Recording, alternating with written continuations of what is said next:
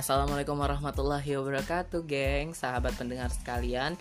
Kenalin, saya DJ Dodoe kembali lagi bersama saya uh, dalam siaran kali ini. Kita akan bahas tentang sesuatu yang akan kita bahas, ya. Uh, pada kesempatan kali ini kita akan uh, kedatangan tamu kawan kampus kebetulan dulu uh, satu kampus ya sebenarnya sekarang masih deket sih sama beliau uh, cuman sekarang aktivitasnya udah berbeda ya geng. Uh, jadi jadi geng atau guys nih? Oke okay. saya pengennya sahabat-sahabat sekalian aja deh ya. Oke okay, sahabat pendengar sekalian uh, pada kesempatan kali ini DJ Dodo eh pengen bahas yang namanya uh, tentang apa? Apa ya? Tentang uh, da apa sih kok jadi lupa gini ya kan? Grogi deh kayaknya gue uh, ini. Uh, bahas yang namanya tentang pembahasan pemerintah yang bahwasannya tidak memperbolehkan anak-anak uh, eh tidak memperbolehkan para perantau untuk mudik atau pulang kampung. Nah kebetulan temen saya yang akan datang sekarang ini uh, dia salah satu anak perantauan dari Sumatera Selatan. Oke, boleh silahkan kita kenalan dulu sama yang ada di sebelah aku ya silahkan. Oke, assalamualaikum warahmatullahi wabarakatuh. Uh, perkenalkan dulu ya, nama saya Widya. Baik di sini memang saya perantau ya. Saya berasal dari Sumatera Selatan yang cukup jauh. Ada yang tahu Muara Dua? Oh, justru justru ini eh tentu banyak yang tahu ya karena kota Muara Dua itu yang kota yang megah yang nah, oh, pokoknya besar, ya. besar lah ya okay. eh, tapi bohong banget ya. guys wah jangan dengerin jangan dengerin oke okay. iya uh, aja masih susah guys oke okay. Uh, jadi uh, sahabat sahabat aku yang satu ini dia hmm. ini dari Sumatera Selatan dari Muara ini Mia tadi ya? Eh Muara dari Muara Dua oke okay, maaf. Dari Muara Dua. Jadi kebetulan dia ini sekarang salah satu anak perantauan yang enggak bis yang belum pulang gitu loh. belum bisa pulang, belum bisa ya, pulang kali ya bahasanya. Uh, selama uh, dari karantina uh, dari virus corona ini. Nah, jadi kan pemerintah menganjurkan kita untuk social distancing dan untuk berdiam diri dulu di rumah dan tidak untuk ke mana-mana. Nah, beliau ini adalah salah satu yang nggak bisa keluar rumah. Nah, menurut Widya sendiri nih, sekarang saya mau tanya, kayak mana sih menurut pendapat Widya? Uh, setuju nggak sih adanya social distancing? Uh, social distancing uh, di di rumah, di rumah aja, aja. aja ya, ya lebih okay. Oke, sahabat sekalian ya, sahabat ya kak bilangnya. Yeah, sahabat, sahabat sekalian, jadi di sini aku memilih untuk di kosan aja ya, karena saya belum punya rumah ya.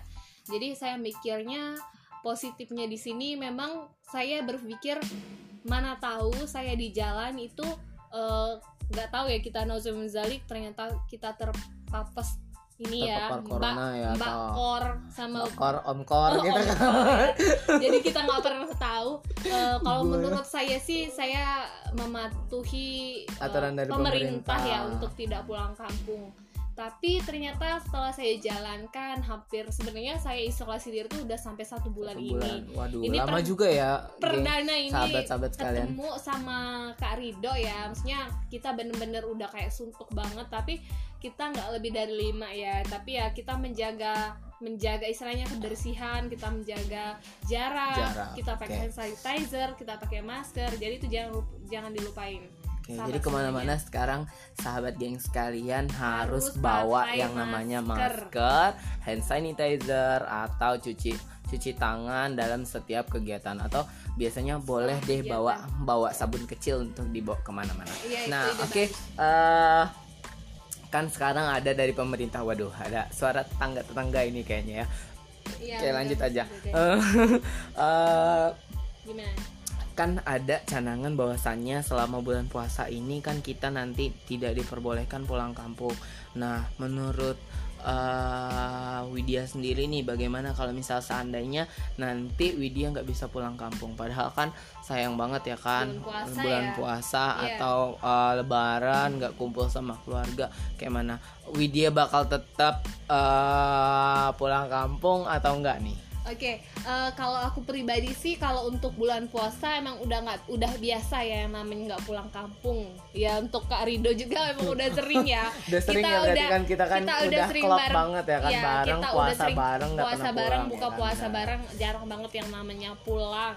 Bener-bener bener-bener sahabat gak pernah pulang yang namanya bulan puasa tapi uh, saya pribadi sih saya kalau untuk lebaran idul fitri itu bener-bener sedih banget ya maksudnya dalam artian ya Allah maksudnya baru pertama Masa kali ya? bisa pulang kalau gitu idul kalau idul adha itu biasa sih saya sendirian uh, di rantauan. Terkadang aku sama Kak Rido juga sering sih kita sering kan ya, sering ya. kalau misal lebaran kita tapi sholat idul sholat adha, adha bareng. bareng. Tapi adha ya bukan id. Iya nah, kita eh, udah tiga fitri. kali apa ya? Udah ya, tiga sekitar tiga kali. Nah Dua, gimana sekiranya? gitu. kalau ini kan kalau fit kalau adha kan udah lumrah ya maksudnya kita nggak pulang karena kan mungkin faktor libur dari pekerjaan juga cuma sekali. Nah kali ini kan Fitri ini uh, kiranya kayak mana? Setuju nggak sih?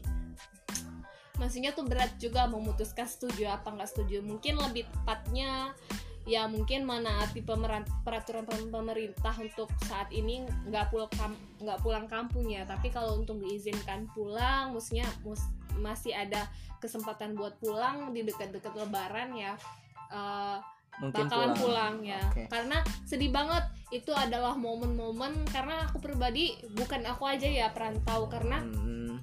aku empat bersaudara semuanya perantau yang satu di Lampung, yang satu di Bogor, yang satu di Palembang, yang satu di Muara Dua. Jadi benar-benar semuanya tuh jauh-jauh.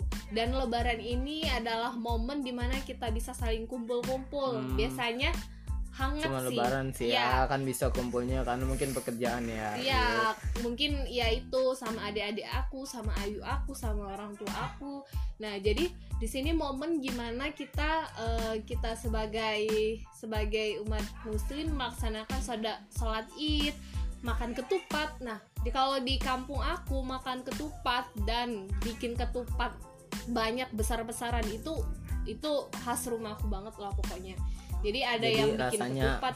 Rasanya itu kehilangan satu kalau misalkan ya, nggak ada itu gitu. Satu selama, momen gitu ya, selama setahun sekali. Momen ini mungkin kalau seandainya ya harus legowo ya kak. Kalau seandainya kita nggak ini kita nggak boleh egois ya. Maksudnya harus mem memikirkan gimana caranya agar kita nggak tertular dan menularkan sebenarnya. Nah jadi uh, aku pikir ya bijak sih kalau seandainya kita menurut ya menuruti peraturan pemerintah. Tapi tentunya sedih kalau punya kesempatan ya aku bakalan pulang, pulang tapi kalau enggak enggak kalau seandainya pulang juga aku mikirnya bakal isolasi diri dulu ya selama 14 hari. Karena uh, untuk pertumbuhan virusnya dari uh, virus si covid ini kan ya, 14 hari 14 ya. hari selama 14 ya, hari tapi insya Allah uh, semuanya kembali lagi. Kita harus menaati peraturan pemerintah ya. dengan di rumah aja di kosan aja di kontrakan Berat, aja berarti kalau ada penegasan kalau misalkan sekiranya eh, nggak uh, diizinkan benar-benar tidak diizinkan atau ya tidak bisa pulang berarti harus mengalami lebaran di sini dong. Iya, harus legowo ya. Mungkin kita bisa melakukan hal-hal yang positif, kita bisa membaca lebih mendekatkan diri pada yang Tuhan yang Maha Esa, yang Maha Kuasa. Pokoknya kita harus tetap bersyukur. Yang penting kita sehat, keluarga kita sehat. sehat itu adalah sebuah anugerah ya. Karena kita nggak pernah tahu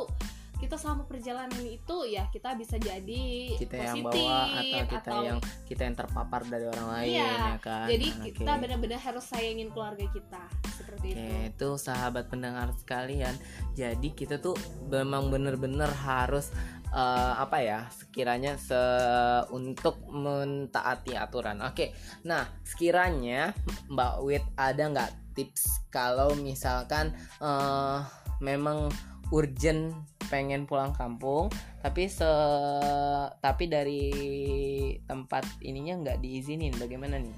Gimana gimana gimana? Misal nih uh, pulang kampung. pulang kampung ternyata ditolak. tapi ternyata ditolak gitu loh. Nah, nah sekiranya ada nggak tipsnya biar mbak Wit itu uh, kayak mana sih biar bisa balik gitu? Padahal tuh kan karena pengen banget oh gini. Gini Mas Rido ya. Mas Rido. Iya. tadi kak terus tuh di ya sini anda anda DJ juga manggil duda saya. Eh Mbak Ega. Emang saya eh, gini Oke. balik lagi. Eh, jadi kalau seandainya di saya itu kan masih tinggal itu udah saya bilang tadi Morai dua itu adalah kota besar ya guys. Oke. mungkin Insya Allah nggak seperti kota-kota yang lain Insya Allah masih menerima eh, apa sih namanya masyarakatnya ya masyarakat dan lingkungannya. Dan ada lagi satu hal yang bikin saya kecewa tentang penolakan ini kak. Hmm, iya, mau tau nggak apa? Eh, jadi ada cerita tentang kalau seandainya perawat ditolak dikebumikan di daerahnya kalau menurut aku pribadi ini eh, sangat-sangat sangat, kejam, ya sih. benar-benar Padahal sangat kan dia kejam juga sebenarnya nggak pengen sih kan terpapar Ya sebenarnya siapa sih kita yang nggak mau, eh, maksudnya selalu sehat Sehat. ini dan sekali lagi dia sudah berjuang untuk kita. Gimana kalau seandainya perawat-perawat eh, berhenti untuk mengurusi kasus corona? Pasti Ya. kita bakalan lebih banyak banget dan pasti kasus ini makin makin bertambah makin bertambah. kembali, ya Justru kan? kita di sini kita harus langsung sel- selalu mensupport ten- tenaga medis ya kayak. Ah, yang mau Aduh saking ininya saking bergetarnya jadi kayak belepotan yang ngomongnya. Intinya gitu, maksudnya eh, untuk tenaga kesehatan itu harus benar-benar di garis terdepan dan Depankan, kita harus oke. mensupport gitu loh.